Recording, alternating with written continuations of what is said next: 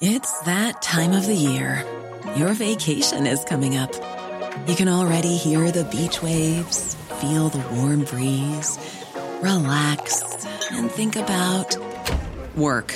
You really, really want it all to work out while you're away.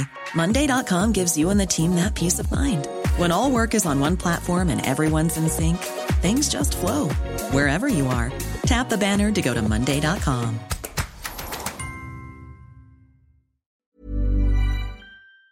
Lundi et mardi cette semaine ont été les journées les plus chaudes jamais mesurées sur Terre, c'est ce qu'indique une agence américaine. Alors comment expliquer ce nouveau record de température? Pourquoi faut-il s'inquiéter de la multiplication des pics de chaleur? Et surtout, est-ce possible encore d'agir contre le réchauffement de la planète?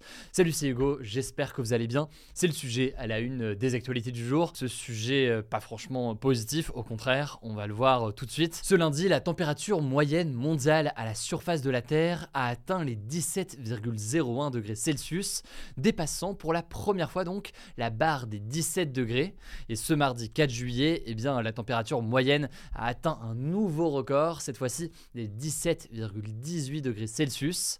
Ces données, elles proviennent de l'Agence américaine d'observation océanique et atmosphérique, qui doivent encore être confirmées par d'autres mesures. Concrètement, ça veut dire que la Terre a battu deux journées consécutives cette semaine son record de température absolue depuis 1979. 1979 étant donc l'année du début de ces relevés à l'échelle planétaire. Et à titre de comparaison, la température de l'air début juillet était en moyenne de 16,2 degrés entre 1979 et 2000 il semblerait donc qu'on assiste bien à une augmentation progressive de la température mondiale avec de pics de chaleur qui se succèdent. Bon alors là concrètement à l'échelle mondiale ça s'est succédé un petit peu partout dans le monde. La Chine a été placée en alerte rouge au mois de juin avec des conditions météorologiques extrêmes, notamment à Pékin, la capitale du pays, qui a dépassé euh, par moments les 40 degrés. On peut aussi euh, citer le Royaume-Uni qui a connu euh, son mois de juin le plus chaud jamais enregistré. Et on peut aussi parler du Mexique qui a connu une vague de chaleur extrême, faisant plus de 100 morts dans le nord du pays entre le 12 et le 25 juin dernier. En France aussi, Météo France a annoncé que juin 2023 était le deuxième mois de juin le plus chaud jamais enregistré sur la période 1900-2023. Et le dernier record remonte il y a 20 ans. C'était euh, l'été euh, juste avant la grosse canicule de 2003 en France. Le truc, c'est que selon les scientifiques, ces records devraient être très bientôt dépassés puisque euh, la température mondiale moyenne continue en général de monter jusqu'à fin juillet, début août. Autrement dit, si au tout début juillet on est à ce niveau-là, ça pourrait être encore plus important dans les prochains jours. Et ça c'est donc pour la question du réchauffement climatique, mais il y a aussi un événement climatique qui devrait accélérer les hausses de température. Ce phénomène, j'en avais déjà parlé dans les actus du jour il y a peut-être quelques semaines maintenant, il s'agit euh, du phénomène El Niño. Alors El Niño, qu'est-ce que c'est? En fait, c'est un phénomène climatique naturel qui se traduit par euh, le réchauffement d'une partie de l'océan Pacifique. C'est un phénomène qui revient tous les 2 à 7 ans. En règle générale, ça dure entre 6 et 18 mois et ça a plusieurs effets notamment une hausse des températures un peu partout sur la planète, mais aussi eh bien, des événements extrêmes. On peut parler euh, de graves sécheresses ou encore euh, d'incendies, euh, que ce soit en Australie ou encore en Indonésie. El Niño est aussi associé à une hausse des précipitations dans d'autres régions.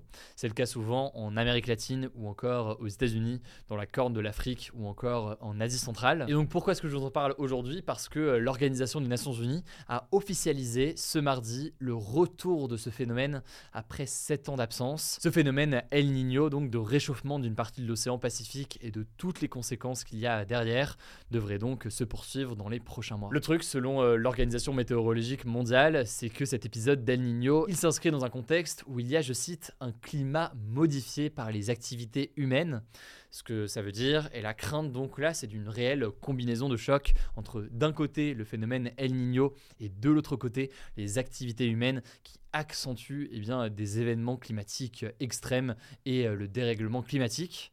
Et parmi euh, l'effet domino que eh bien l'Organisation mondiale de la santé voit dans cette combinaison, il y a notamment la crainte d'une augmentation des maladies liées à l'eau. Ça peut être donc euh, notamment le choléra ou encore des maladies transmises par les moustiques. On peut penser euh, là par exemple au paludisme. Par ailleurs, dernier élément important, cette hausse de température associée à El Niño, elle se fait généralement ressentir l'année suivant son développement. Ce que ça veut dire, c'est qu'on pourra avoir un nouveau pic de chaleur aussi en 2024. Là aussi, évidemment, faudra observer euh, tout ça. Alors forcément, ça inquiète beaucoup et euh, l'Organisation des Nations Unies a déclaré que l'avenir s'annonçait, je cite, vraiment terrifiant face au changement climatique.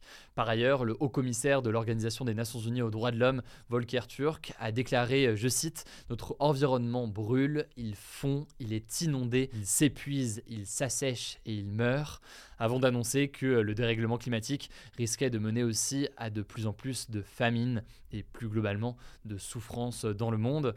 Autre élément important, il a accusé les dirigeants mondiaux de ne rien faire de concret pour mettre fin au changement climatique et de ne proposer en fait que des politiques sur le court terme. Avant d'ajouter, je cite, il est encore temps d'agir, mais c'est maintenant. Le prochain grand sommet sur le climat, c'est la COP28, c'est donc le sommet annuel qui réunit des chefs d'État, donc des pays mais aussi des entreprises, des ONG euh, ou autres. Cette année, on en a déjà parlé là aussi dans les actus du jour, ça se tient à Dubaï. Évidemment, on verra euh, ce qu'il en est. Voilà, très bonne ambiance, toutes ces informations, mais vous l'imaginez, ça me semblait euh, important de vous en parler. C'est quand même quelque chose où on a une responsabilité, je pense, de notre côté, à en parler au quotidien et à continuer à l'évoquer.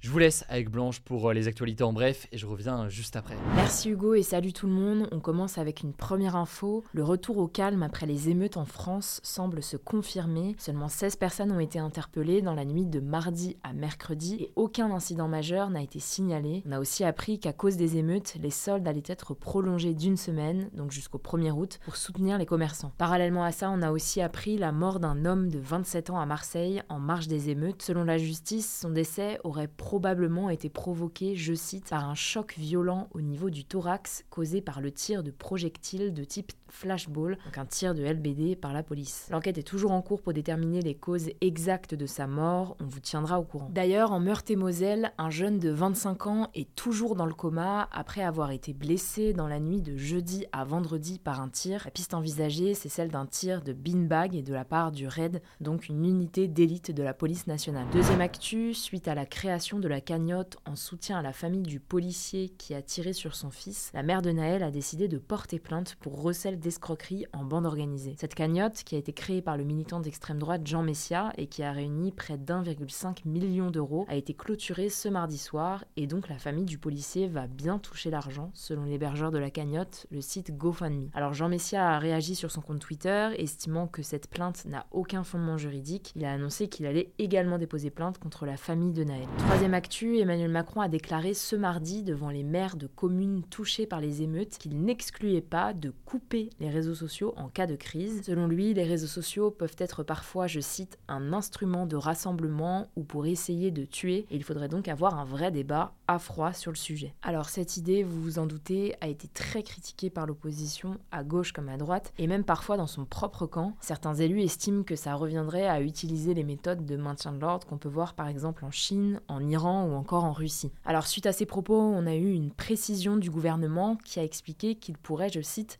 suspendre des fonctionnalités sur les réseaux sociaux en cas de nouvelles émeutes, sans pour autant mettre en place un vrai blackout généralisé des plateformes. On verra donc ce qu'il en est. Quatrième actu, l'Ukraine et la Russie ont annoncé toutes les deux ce mardi une catastrophe imminente à la centrale nucléaire de Zaporizhia dans le sud de l'Ukraine, la plus grande centrale d'Europe qui est occupée par les Russes depuis mars 2022. D'un côté, l'armée ukrainienne a mis en garde contre, je cite, la préparation possible d'une provocation dans un avenir proche, alors que de son côté, l'armée russe accuse l'Ukraine de préparer une attaque de la centrale. Alors pour l'instant, rien n'a été confirmé. Ce qui est sûr, c'est que la centrale de Zaporizhia est la cible de tir et a été coupée du réseau électrique de nombreuses fois depuis le début de la guerre en Ukraine. En tout cas, selon les spécialistes de l'Institut de l'étude de la guerre, un think tank américain, les Russes auraient reçu l'ordre d'évacuer la centrale ce mercredi. On suivra ça dans les prochaines heures. Cinquième actu, 12 Palestiniens palestinien et un soldat israélien ont été tués lors d'une incursion militaire des forces israéliennes à Jenin, dans le nord de la Cisjordanie, qui est un territoire palestinien occupé par Israël. Cette opération, qui a duré près de deux jours, était la plus importante opération militaire depuis plus de 20 ans. Selon le premier ministre israélien Benjamin Netanyahu, Jenin serait, je cite, un nid de terroristes. Du coup, des centaines de soldats israéliens ont été mobilisés, ainsi que des drones et des bulldozers. Selon les autorités locales, 100 Palestiniens ont été blessés et environ 3000 habitants du camp de réfugiés ont été contraints de fuir. La ministre palestinienne de la Santé a dénoncé, je cite, une agression qui défie les lois internationales. Du coup, ce mardi, en réponse à l'opération, un attentat à la voiture bélier perpétré par un Palestinien a fait 8 blessés à Tel Aviv en Israël. Le Hamas, un mouvement islamiste palestinien considéré comme une organisation terroriste par l'UE et les États-Unis, a salué cette attaque, la qualifiant, je cite, d'une première réponse au crime contre le peuple palestinien dans le camp de Jenin. Sixième actu, en Afghanistan, les talibans, donc le groupe islamiste armé au pouvoir depuis août 2021, ont ordonné la fermeture des salons de beauté, une nouvelle mesure qui vise à écarter encore plus les femmes de la vie publique. Ces établissements, ils avaient eu le temps de se développer pendant les 20 ans de l'occupation de l'armée américaine dans le pays et ils avaient permis à de nombreuses femmes de créer leur propre commerce. Alors c'est pas la première mesure qui vise à exclure les femmes. Depuis leur retour au pouvoir, les talibans ont interdit aux femmes par exemple d'étudier au-delà de l'école primaire, d'entrer dans des parcs, des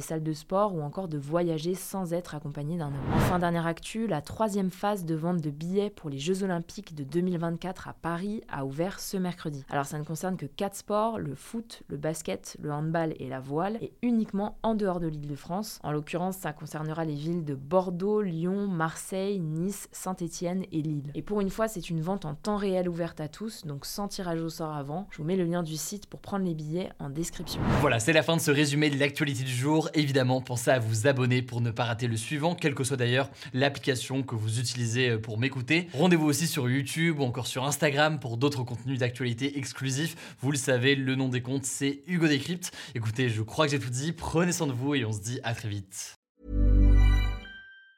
Mom deserves the best, and there's no better place to shop for Mother's Day than Whole Foods Market. They're your destination for unbeatable savings, from premium gifts to show-stopping flowers and irresistible desserts. Start by saving 33% with Prime on all body care and candles. Then get a 15-stem bunch of tulips for just $9.99 each with Prime. Round out Mom's menu with festive rosé, irresistible berry chantilly cake, and more special treats. Come celebrate Mother's Day at Whole Foods Market.